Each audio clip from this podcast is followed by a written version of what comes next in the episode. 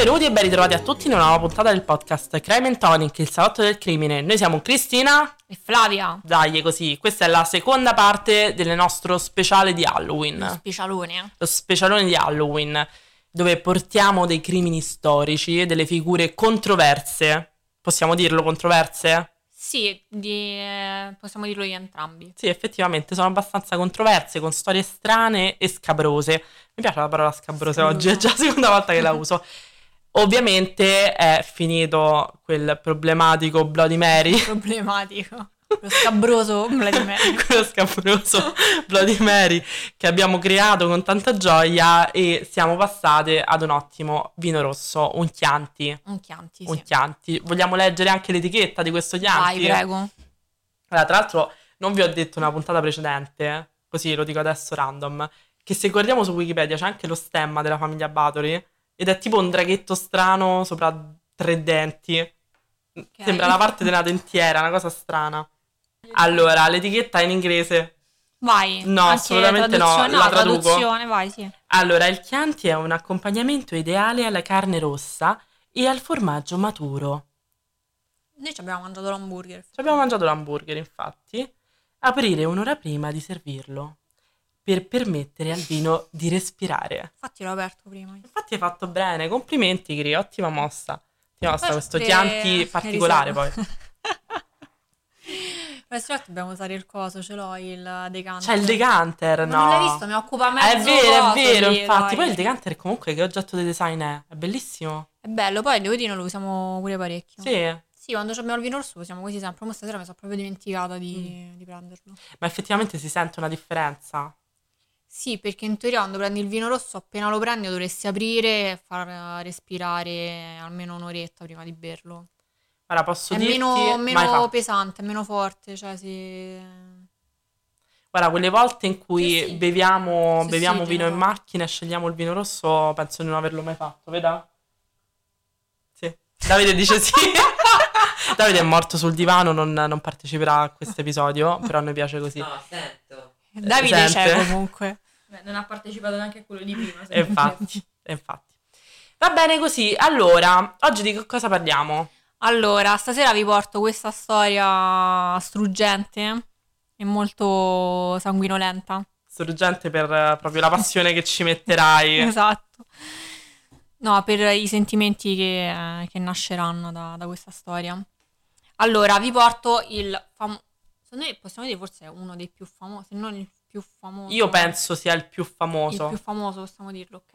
Mi concedi questo... Te lo concedo questa licenza poetica. Stasera vi parlo di Jack lo squartatore, Jack the Ripper. Storia super celebre, super famosa, quindi sicuramente non è che ve la devo raccontare più di tanto. Jack lo squartatore è un serial killer, come sapete benissimo tutti quanti, che ha esercitato tra l'estate e l'autunno del 1888 nel quartiere Whitechapel, nell'East End di Londra.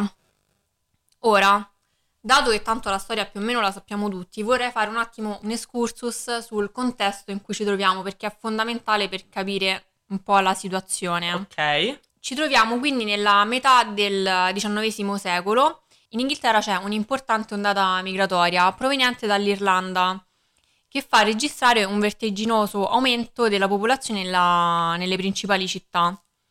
A Londra la zona più influenzata da questo afflusso di migranti irlandesi è appunto l'East End.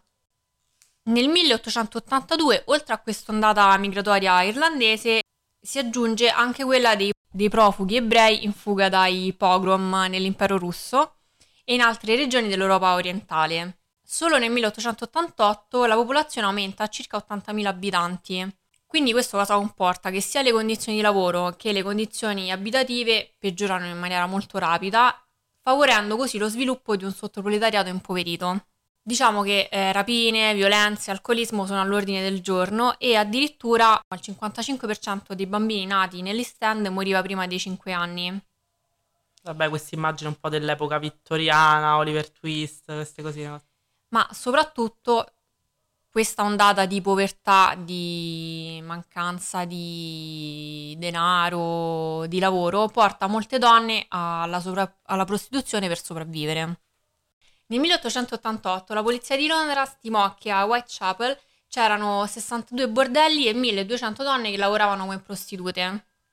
Cioè 1200 donne per 80.000 abitanti. Esatto, in un quartiere poi, eh. Madonna santa. Sono tantissime. E soprattutto c'erano circa 8500 persone che dormivano ogni notte nelle 233 pensioni comuni all'interno del quartiere. Ovviamente capite bene che tra la povertà, prostituzione, è normale che diciamo, in questo quartiere si fosse sviluppata, mh, ci fossero delle tensioni sociali e tant'è che appunto nel 1887 si arrivò al Bloody Sunday. Tutto questo danno comunque di questo quartiere un'immagine malfamata, insomma l'immagine che ci siamo fatti tutti fino adesso. Ok. Insomma. Questa percezione diciamo di Whitechapel eh, si rafforza nell'autunno del 1888 quando iniziano una serie di brutali omicidi che sono stati appunto attribuiti a Jack lo squartatore e che ricevettero una copertura dei media senza precedenti. Era anche forse la prima volta che si presentava una persona che mandava le lettere alla polizia, che faceva Sì. crimini così tanto. Oddio, crimini efferati penso ce ne fossero, però non sono mai stati. Cioè, mai passati alla storia. Perché alla fine la gente si ammazza dall'alba dei tempi, non è. Non è strano, però ovviamente c'era la stampa in quel periodo. Questo mandava le lettere alla polizia, le lettere le portavano e le facevano vedere sui giornali. Comunque è normale che è il primo così tanto rinomato. Sì, sì, perché siamo a cavallo, diciamo, con uh, l'età moderna. Tutto questo excursus che vi ho fatto su prostituzione e quant'altro, perché? Perché eh, le vittime di Jack lo Squartatore erano esclusivamente femminili ed erano prostitute ed erano tutte di Whitechapel. Mhm. Queste vittime venivano uccise sempre in uh, maniera molto cruenta, venivano sgozzate e in seguito l'uomo inferiva sui corpi mutilandoli e asportandone alcuni organi interni. Le vittime ufficiali attribuite a Jack lo Squartatore sono 5, queste sono quelle certe, però diciamo che ci sono altri delitti che sono- possono essere riconducibili a lui, però diciamo effetti- quelli effettivi proprio attribuiti a Jack lo Mhm. Squartatore sono 5. Cominciamo dal primo. Ok. La prima vittima è eh, Mary Ann Nichols, aveva 43 anni. Il suo corpo venne scoperto nella notte di... nella notte, nella mattina di venerdì 31 agosto 1888 di fronte a uno dei mattatori di Whitechapel. La donna era stata vista per l'ultima volta circa un'ora prima da una sua collega, con la quale aveva precedentemente condiviso un letto in una casa comune. La vittima presentava la gola recisa da due profondi tagli, uno dei quali era, diciamo, quello che l'aveva decapitata. Vabbè, mm, proprio il dettaglio lo evito. Mm. E presentava anche decine di fendenti al ventre, da cui fuoriusciva parte dell'intestino. Che schifo. La sua vagina era stata pugnalata più volte, mentre aveva altre lesioni di taglio ai lati dell'addome. Eccoci qua, guarda Cristina che si è autoinferita questa cosa, che si sta sentendo male. Poi ha appena detto, vabbè, alcuni dettagli li evito. Sì, l'ho, ho tolto delle parti che andavano tolte, ecco. Ovviamente tutto fatto con lo stesso coltello. In seguito all'autopsia si, si ipotizzò che l'assassino fosse mancino, ma diciamo che poi questa cosa fu smentita. La seconda vittima ufficiale è Annie Chapman, di 47 anni, e il suo corpo fu scoperto intorno alle 6 del mattino dell'8 settembre, sempre del 1888, vicino ai gradini dell'ingresso del, del cortile di Embury Street. Il cadavere presentava, questi sono quelli più soft poi. Eh sì, mi pare che la quarta o la quinta è la Mi peggiore. sembra la terza. La quarta, la quarta è Eh. una cosa allucinante. Il cadavere presentava la gola squarciata e la testa quasi del tutto recisa dal, dal busto. Il ventre era aperto, gli intestini erano appoggiati sulla spalla destra, mentre la vagina, l'utero e due terzi della vescica erano stati asportati. Oh. Ai piedi della vittima furono trovate alcune monete e un pezzo di lettera insanguinata che era datata 20 agosto. Durante, diciamo, le indagini sull'omicidio della donna, nella dichiarazione di un'altra prostituta di quella zona, una certa Elizabeth Long, che dichiarò di aver visto Annie piedi fuori dal- dall'edificio verso le 5.30 ed era in compagnia di un uomo dai capelli scuri che indossava un cappello alla Sherlock Holmes e portava con sé una valigetta nera e un soprabito scuro. Tu ti stai chiedendo quale sia il cappello? No, no, lo so qual è il cappello di Sherlock Holmes. Ok. Mm. Però mi taglio perché è il cappello di Sherlock Holmes. Secondo questa testimone, l'uomo le avrebbe posto la domanda vuoi e lei avrebbe risposto sì. Inoltre c'era un inquilino che abitava in una casa a fianco che mh, affermò di aver sentito il grido della donna, ma non aveva avuto il coraggio di affacciarsi per vedere cosa stesse succedendo. Bene, bene, complimenti. Nella Londra del 1800 vigeva la regola che si fa i cazzi suoi. Per questo omicidio fu arrestato un certo John Pizzer, che era un ebreo proprietario di una bottega che- dove si lavorava il cuoio, sempre all'interno di Whitechapel.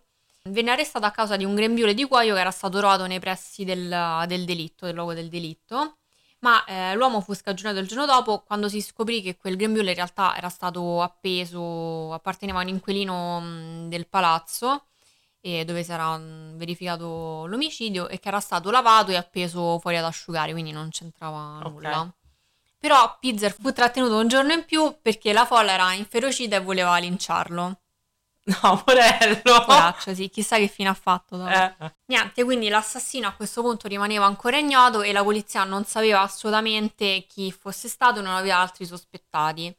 Si supponeva quindi che fosse, non so, un pazzo fanatico oppure un maniaco sessuale con um, delle discrete conoscenze di anatomia. Passiamo alla terza vittima, che è stata la più fortunata. Si chiamava Elizabeth Stride, aveva 44 anni e il suo cadavere fu rinvenuto da un cocchiere il 30 settembre, intorno a luna di notte, e all'interno di un portone di Berners Street, presso il cortile di un circolo di ebrei e tedeschi. Sembra... Ebrei e tedeschi. tedeschi, sì. Insieme, Sì, nella stessa stanza. sì. Incredibile. La donna presentava solo un taglio profondo sulla gola, da qua- dal quale usciva molto sangue Solo? e... mm, Solo, sì. Diciamo che alla fine mm, la polizia concluse che probabilmente l'assassino era stato interrotto durante l'uccisione, appunto era stato disturbato dal- dall'arrivo del cocchiere e quindi non era riuscito a completare tutto il suo rituale di... Di smembramento, sì. Sì. Passiamo al peggiore, credo, Eh. il quarto, la quarta vittima, che è Catherine Eddos, di 46 anni. Il suo corpo ritrovato il 30 settembre, quindi la stessa sera di Elizabeth, in uh, Mead Square, in un lago di sangue in posizione supina, come tutte le altre vittime. La donna era stata sottoposta a un vero e proprio martirio. Probabilmente eh, l'assassino, non essendo riuscito ad inferire su, mm, su Elizabeth, poi diciamo si era sfogato completamente, si era accanito su Catherine. Il volto era completamente sfigurato e irriconoscibile, se non per il colore degli occhi. Il naso e il lobo dell'orecchio sinistro erano stati asportati, così come la palpebra dell'occhio destro. Forse qua bisogna Madre. fare un piccolo disclaimer. Trigger warning, eh. Sì, mm, Eh, bisogna... vabbè. Ce lo ricordiamo sempre dopo. E tutto il viso era, diciamo, caratterizzato da dei profondi tagli. Il volto era stato sfigurato con un taglio a V sulla parte destra e aveva numerosi tagli sulle labbra e tanto da mostrare le, le gengive. Il corpo era stato sventrato da un enorme unico taglio verticale che dall'inguine arrivava fino alla gola. Lo stomaco e gli intestini erano stati estratti e appoggiati sulla spalla destra e il fegato appariva tagliuzzato. Il rene sinistro e gli organi genitali erano stati portati via. Madonna santa, io te sto a guardare qui e vedo proprio... Io mi sto sentendo male, Eh. tipo da vomitare. La vittima, come in tutti gli altri delitti, era stata sgozzata quasi fino alla decapitazione e oltretutto in questo caso vennero rinvenute delle tracce di sperma. Non molto lontano dal luogo del delitto venne ritrovato verso le 3 del mattino una sezione insanguinata del grembiule della Eddos e un graffito che si trovava direttamente sopra il pezzo di grembiule che recitava Gli ebrei sono coloro che non verranno accusati di niente. Io questa parte antisemita No, non me la la ricordavo. ricordavi, eh? Diciamo che questo messaggio implica un ebreo o diversi ebrei fossero responsabili della serie di omicidi, ma in realtà non è chiaro se sia stato scritto dall'assassino o fosse diciamo una cosa accidentale e che non aveva nulla a che fare con, ehm, con questa storia. A me sa molto di inglese arrabbiato Sì, per... questo eh, sicuro, sicuro. Ora passiamo all'ultima vittima, che è Mary Jane Kelly di 25 anni, quindi anche la più giovane. Sempre un omicidio terribile. Il suo corpo fu scoperto il 9 novembre dell'88, poco dopo le 10.45. Lei giaceva sul letto della camera dove viveva in affitto, al 13 di Miller's Court, ed era mm, stata ritrovata con la gola squarciata, il, gri- il viso gravemente mutilato e irriconoscibile, il petto e l'addome aperti e i seni asportati. Molti organi interni erano stati rimossi e il fegato giaceva tra le sue gambe, mentre l'intestino era arrotolato sulle mani. Utero, reni e seno erano posizionati sotto la sua testa ed erano stati addirittura asportati i muscoli che ricoprivano gli arti. Madonna. Il cuore della donna non fu mai ritrovato. Anche se, ad esempio, da un libro che era stato scritto di misteri risolti di Colin Wilson si disse che mh, c'era scritto insomma che fosse stato trovato sul cuscino, però questa cosa non è mh, accertata. I vicini riferirono di aver sentito una donna singhiozzare assassino intorno alle 4 del mattino e a quell'ora fu fatta risalire la, la morte della donna. Questi sono i cinque delitti che sono stati attribuiti ufficialmente a Jack lo Squartatore, però tra l'aprile del 1888 e il febbraio del 1891 ci sono una serie di altri crimini atti violenti verso altre donne. Ah, io non mi ricordo bene, però mi pare che ce ne fossero due che sono molto molto simili. Allora, sono 11. Mm. Io adesso non li approfondirò perché sennò stiamo qui fino a domani mattina. Anche su questi si, si indagò, c'era quello che è stato ridato sul busto, quella roba Sì. lì, no? E sono stati catalogati dalla polizia come gli omicidi di Whitechapel. Però diciamo che non- ufficialmente non sono mai stati attribuiti a Jack lo Squartatore perché non, non era stato eseguito tutto il, diciamo, il rituale. Questi qui che abbiamo visto, questi 5, sono quelli in cui effettivamente il modus operandi è sempre lo stesso e quindi per questo sono stati riconosciuti come ufficiali. Una cosa importante che avevi accennato tu prima forse è che durante questi omicidi, nel periodo in cui diciamo, agisce Jack lo Squartatore, la polizia ricevette numerose lettere riguardanti il caso. Gli esperti ritengono che nessuna di queste fosse autentica, ma tra quelle considerate probabilmente come autentiche, tre in particolare sono quelle che mh, sono riconducibili a Jack lo Squartatore. Allora, la prima è quella che dà il nome al serial killer ed è la Dear Boss Letter che è datata 25 settembre 88 ed è stata ricevuta dalla Central New Agency il um, 27 settembre dell'88 e riporta appunto a fine lettera la firma Jack lo Squartatore. In quel periodo però la polizia non la ritenne autentica e quindi non le diede importanza. La seconda lettera è di Sosie Jack Postcard ed è stata ricevuta il 1 ottobre dell'88. Ha una scritta, è scritta diciamo in uno stile simile alla prima e in questa lettera l'autore minaccia la futura uccisione di due vittime mh, temporalmente vicine. Parla quindi di un doppio evento e fa pensare che sia autentica perché effettivamente la notte del 30 settembre ci sono state due uccisioni, quella di Elizabeth e quella di Catherine. L'ultima lettera è The From Hell Letter, che è stata ricevuta il 16 ottobre dell'88 da George Lusk, che era il capo della commissione di vigilanza di Whitechapel.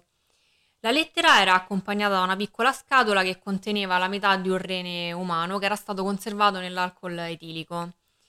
Uno dei reni della Eddos era stato rimosso dal cadavere, quindi il medico che poi ha esaminato il rene ha ipotizzato che c'era una somiglianza, insomma, ha constatato che ci fosse una somiglianza tra quello sottratto alla donna e quello che era stato inviato. Beh, però poi ovviamente non potevano... Cioè non avevano comunque modo per confermare. No, eh. assolutamente. Ovviamente poi sia la lettera che il rene sono andati perduti insieme a tutto il resto del materiale. Che poi l'ultima è la più famosa, la Promella, è pure quella che dà il, il nome al film, quello là tremendo con, ehm, con Johnny Depp, parla di Jack lo Squartatore. Mm. Terrificante. Eh, che è quella dove dice che ci sono anche gli errori grammaticali, che dice che ha mangiato un pezzo del cuore, bla bla bla. Sì, sì, sì, sì. Adesso passiamo alle teorie sull'identità dell'assassino. Hai inserito la mia teoria? No, Fla, non Perché no? Vabbè, la dico dopo me io. è farlocca, se vuoi dopo la dici tu. Sì. Allora, eh, ovviamente non si è mai stabilito per certo quale fosse l'identità di Jack. Ci sono state diverse ipotesi negli anni, tantissime, io adesso ne dirò alcune, ne rimarranno fuori al- altre, tipo quella del medico, dei, del- della regina e cose Ma varie. quella del figlio di Vittoria l'hai messo? No. Come no? Ma no, Fla, ma se troppo... Guarda, su Giacco Squartato si potrebbe parlare penso per giorni. Sì, ma tu devi mettere quelle più divertenti. Quello del figlio di Vittoria fa troppo ridere. Che il principe era.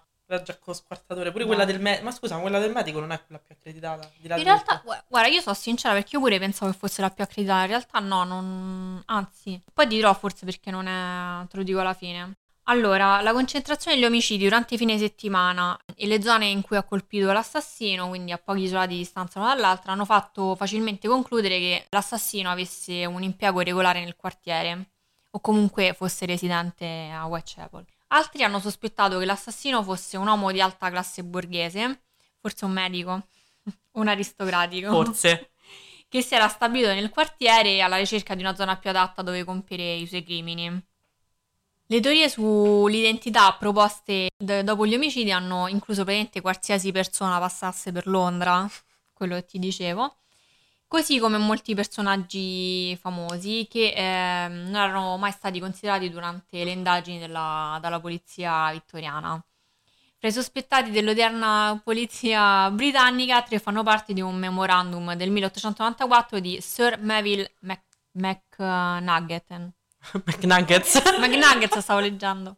Allora, questi sono i tre sospettati principali dalla polizia britannica e sono Montague John Druitt, Michael Ostrog e Aaron Kosminski. Le autorità non si trovano, diciamo, d'accordo su una soluzione univoca, univoca e mm, il numero dei sospettati, diciamo, supera il centinaio.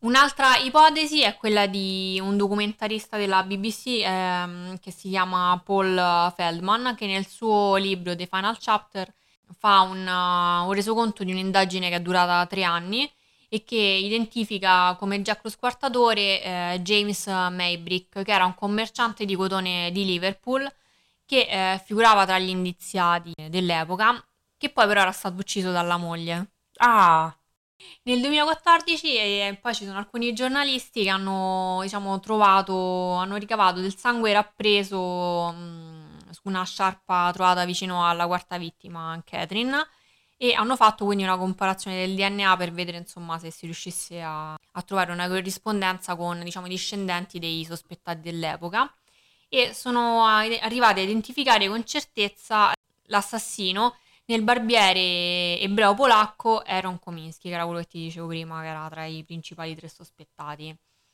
L'uomo ha trascorso la parte finale della sua vita in un manicomio perché era affetto da schizofrenia ed è morto nel 1919 per una cancrena alla gamba. Tuttavia questa comparazione non è stata ritenuta attendibile mh, perché ci sono stati alcuni errori durante la procedura di analisi genetica di questi campioni estratti dalla sciarpa. ah, grandi comunque. Esatto, diciamo una possibilità bruciata. E quindi niente, per il momento la- l'identità di Jack lo squartatore rimane ancora un mistero. Chi sarà? Chi sarà? Però, allora, prima che tu parli della tua teoria del, del pittore, ti voglio parlare del profilo moderno che ha stilato, diciamo, l'FBI. Hanno realizzato questo profilo, adesso ve lo leggo. Individuo maschio bianco, di età compresa fra i 28 e i 36 anni, con un'infanzia caratterizzata da una figura paterna assente o passiva. L'omicida probabilmente viveva o lavorava nell'area di Whitechapel ed esercitava una professione in cui poteva legalmente soddisfare le sue tendenze distru- distruttive, ma comunque di modesta estrazione sociale. Probabilmente era l'assistente di un medico o forse esercitava un lavoro umile come il macellaio o l'artigiano. L'omicida molto probabilmente aveva un qualche difetto fisico o forse era afflitto da qualche grave malattia, entrambi condizioni che potrebbero aver causato in lui una grande frustrazione o rabbia. Ok, quindi. Quindi eh, Krozinski, come l'hai chiamato? Come si chiama? Kominsky, Kominsky. potrebbe essere, diciamo, effettivamente Kosminski potrebbe essere effettivamente il profilo Comunque più idoneo. l'FBI non ha un cazzo da fare, è incredibile. eh.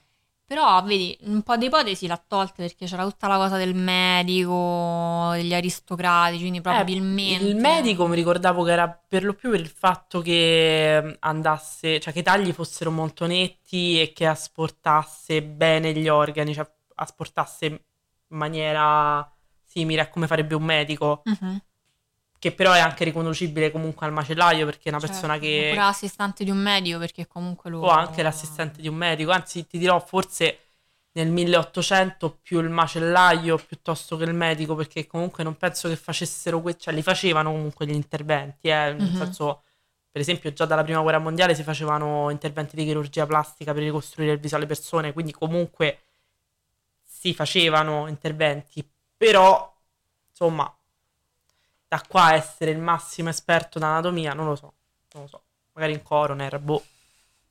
Non lo so. Allora, la teoria che Cristina ha escluso... Allora, Cristina ha escluso tutte le teorie più divertenti, possiamo dirlo? Vabbè, perché sono fantasiose però. E mo fantasiose, cioè, mo perché non può essere che quello era il figlio della regina d'Inghilterra, allora non può essere un omicida. Allora, Flavia mi manda questo articolo su questo fantomatico pittore che potrebbe essere stato Jack lo Squartatore, che era, cioè, basi su cui fare questa teoria, zero, zero. Ha dipinto le scene del delitto senza aver visto le foto. Le foto mica erano pubbliche. Ma se prendi un quadro di Munch, c'ha là pure lui è Jack lo Squartatore, scusa. Ma non mi pare! Ma dai.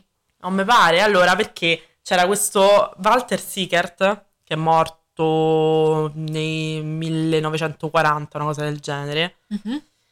che era anche lui un giovincello, un 20-30enne quando, quando c'erano gli omicidi, che dipingeva questi quadri dove spesso c'erano delle donne mutilate su un letto di ferro. Ce ne sono vari. Vabbè, questa è una teoria che sto, sto riprendendo l'articolo, intanto così posso dire nome e cognomi. È una teoria che è stata avanzata da Patricia Conwell, che poi ha comprato anche un botto di opere di questo pittore. Una matta lei. È come una matta Ma lei è una pazza, dai. che ha scritto Ritratto di un assassino. E secondo lei, appunto, questo, questo pittore potrebbe essere uno dei sospettati, dei sospettati. E tra l'altro, Uno dei disperati. uno dei disperati. E tra l'altro, tu avevi appena letto il profilo. Io adesso ti leggo questo passaggio da questo articolo. Sì, quello del padre, l'ho letto È io. nato nell'860, sin da piccolo era affetto da problemi psi- da problemi psicologici. Da problemi psicologici derivanti da- dall'ingombrante figura paterna. L'uomo era ricco e talentuoso, però odiava il figlio fondamentalmente e per questo aveva un'ansia profonda. E niente, un'ansia profonda. Vabbè, comunque a quanto pare vari di questi dipinti, tra cui ti faccio vedere questo, dai, dai, c'è quella foto de- proprio del... Io poi vi metterò nel post, quando lo faremo vi metterò questo dipinto e poi... vi- No, non, tu- la, non la possiamo mettere la no. foto dell'omicidio, però... No, eh, perché tu vuoi portare acqua al tuo mulino. No, non voglio portare acqua al mio mulino, sto leggendo quello che ci ha detto Patricia Conwell. Stessa Forse cosa... per coso, per poco il clown.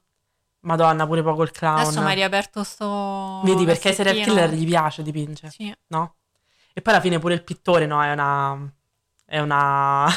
è un lavoro Certo, con cui tocchi con mano. Devi conoscere l'anatomia, no? certo. No, non lo so. Cioè, allora, io sapevo sicuramente, mo, al di là di questo pittore, che è una cosa che mi ci sono imbattuta proprio di recente, qualche mese fa. Sapevo quella del medico della famiglia Vittoria, cioè della famiglia Vittoria, Mhm. Appunto per questa cosa che comunque devi essere un esperto di anatomia, e poi quella del macellaio, che è questo qua, che non, non so nominare. E poi ultimamente avevo sentito, non mi ricordo dove, però forse proprio in un podcast, Mhm. che adesso ti direi Demoni Urbani, però non mi pare che Demoni Urbani No, ha fatta una su fatto. Jack lo Squartatore. Eh, non lo so, mi ricordo che avevo sentito qualcosa e che a breve scade non so che periodo di tempo eh, per cui i file di Jack lo Squartatore non saranno più desecretati. Solo che prima mentre parlavi stavo cercando questa cosa e non la Non trovo, quindi forse è una supercazzola, una flaviata. Penso che forse siano già desecretati, no? Sono talmente vecchi. Non lo so, mi sa che devono passare 150 anni, 200 Mm. anni. Vabbè, aspetteremo. Boh, non vedo l'ora che qualche, che queste cose comincino a uscire fuori. Giulia, secondo te chi è stato? Allora, vi descrivo la scena. Vi descrivo la scena. Allora, loro prima, Giulia e Davide, erano seduti al tavolo con noi, no? Erano tutti impettiti che cercavano di non fare rumore e di ascoltare. Poi Davide è stato il primo a cedere, proprio in questo episodio non ha sentito manco una parola. Si è sdraiato sul divano, in questo momento dorme, non credo sia svegliato mentre parlo. No, sta ancora dormendo. Sta ancora dormendo. Sta ancora dormendo come un pupo, cioè proprio lui, noi squartati, cose. Lui invece dorme beato, frega cazzo. invece Giulia, che adesso si sta tagliando, si è sbragata sull'isola del divano a guardare il telefono. E poi mi faceva pure, mi sto ascoltando. Ma eh. vi sto ascoltando, eh? No, no, no, mi sto Io ascoltando. ho sentito tutto, solo che non ho un'opinione perché poi le ultime teorie sui vari assassini avete un po' sfacciolato, cioè lasciatemelo dire. Sì, vabbè, mo sta di che abbiamo sfacciolato, voi perché non la sentirete, però sta dicendo che abbiamo sfacciolato. Adesso io non credo di aver sfacciolato, non mi sento di dire questa cosa. Un po' stanchine, sì, però insomma, ecco. Vabbè, questo Con è coma da carboidrati. Sì, io poi ho questo scenario di, eh, da- davanti agli occhi dei loro due spiaggiati, quindi diciamo mi, mi rilassa anche un po' verso, mi Eh. manda un po' verso anche la Senti pure nanna. te un pochino di sonno. Sì, sì. Non so se fargli una foto e poi posizionare tipo delle emoji sulle loro Mettiamo dei facce. cuoricini, sì. Sì, beh, Davide per forza. Ah, sei rilassato. Mo si è svegliato Davide, ragazzi. Allora, quindi, penso abbiamo detto tutto. Tu hai esposto anche la tua teoria, le tue convinzioni. Le mie convinzioni. Adesso, domani troviamo Flavia, apostrofo, perché non mettiamo il Puoi scrivere, cognome. li- puoi scrivere un libro anche tu. Posso scrivere un libro, però citando continuamente questa Patricia Cornwell. Questi, non so, il macellaio dei... Whitechapel. Sì, dei Whitechapel era, era lui, Jack lo squartatore. Io ho le prove. Io ho le Perché ho prove. ancora i tagli di carne che sono fatti con, lo st- con la stessa lama. Era anche mancino. Che mancino. No, no, vabbè. Comunque, io se c'è una cosa che adoro sono le teorie. Cioè, io odio i casi risolti, anche Cristina le odiamo da morire. Però le teorie su chi è stato, quando so così svariate come Jack lo No, squartatore. io adoro questi autori americani che ah, fanno questi libri sul nulla Sì, sì, le sì, loro sì, no. teorie. No, ma perché ho visto che quello è. cioè, No, vabbè. Raga, fantastico. Cioè, Jack lo squartatore è un caso osceno, proprio Sì, pesantissimo. Pesante. pesante. Se ci siamo sentiti male con Vincenzino Pane e Vino, pensa qua proprio, qua ci metti una bella croce sopra. E quindi con questo bel pensiero e un sorsetto di, di Chianti Niente. molto in tema, noi vi salutiamo, vi auguriamo un buon Halloween. Buon Halloween. Noi ce ne andiamo a ballare a Halloween, quindi Sì, top. Adesso discutiamo un attimo di questa cosa. Adesso discuteremo di questa cosa. E niente, ragazzi, quindi divertitevi, bevete responsabilmente, Bevete responsabilmente, assolutamente, Quello sì. assolutamente. non guidate. Non guidate, non fate cazzate ad Halloween e soprattutto lontani dai gatti neri perché altrimenti vi vengo a cercare. Ecco. Così, Minaccia, chiudiamola qui, minaccia. minaccia. Ah, Vabbè, vi- ragazzi, vi- eh. dai, magari metteremo delle foto di Halloween. eh, come siamo. Cioè di scricciolo? No, come Ah. siamo conciate noi. Dai. Ah, pensavo di scricciolo, vabbè, Anche- vediamo. Anche. Vediamo se riusciamo a trovare un costumino, qualcosa, mettiamo qualche fotina, così desecretiamo anche noi.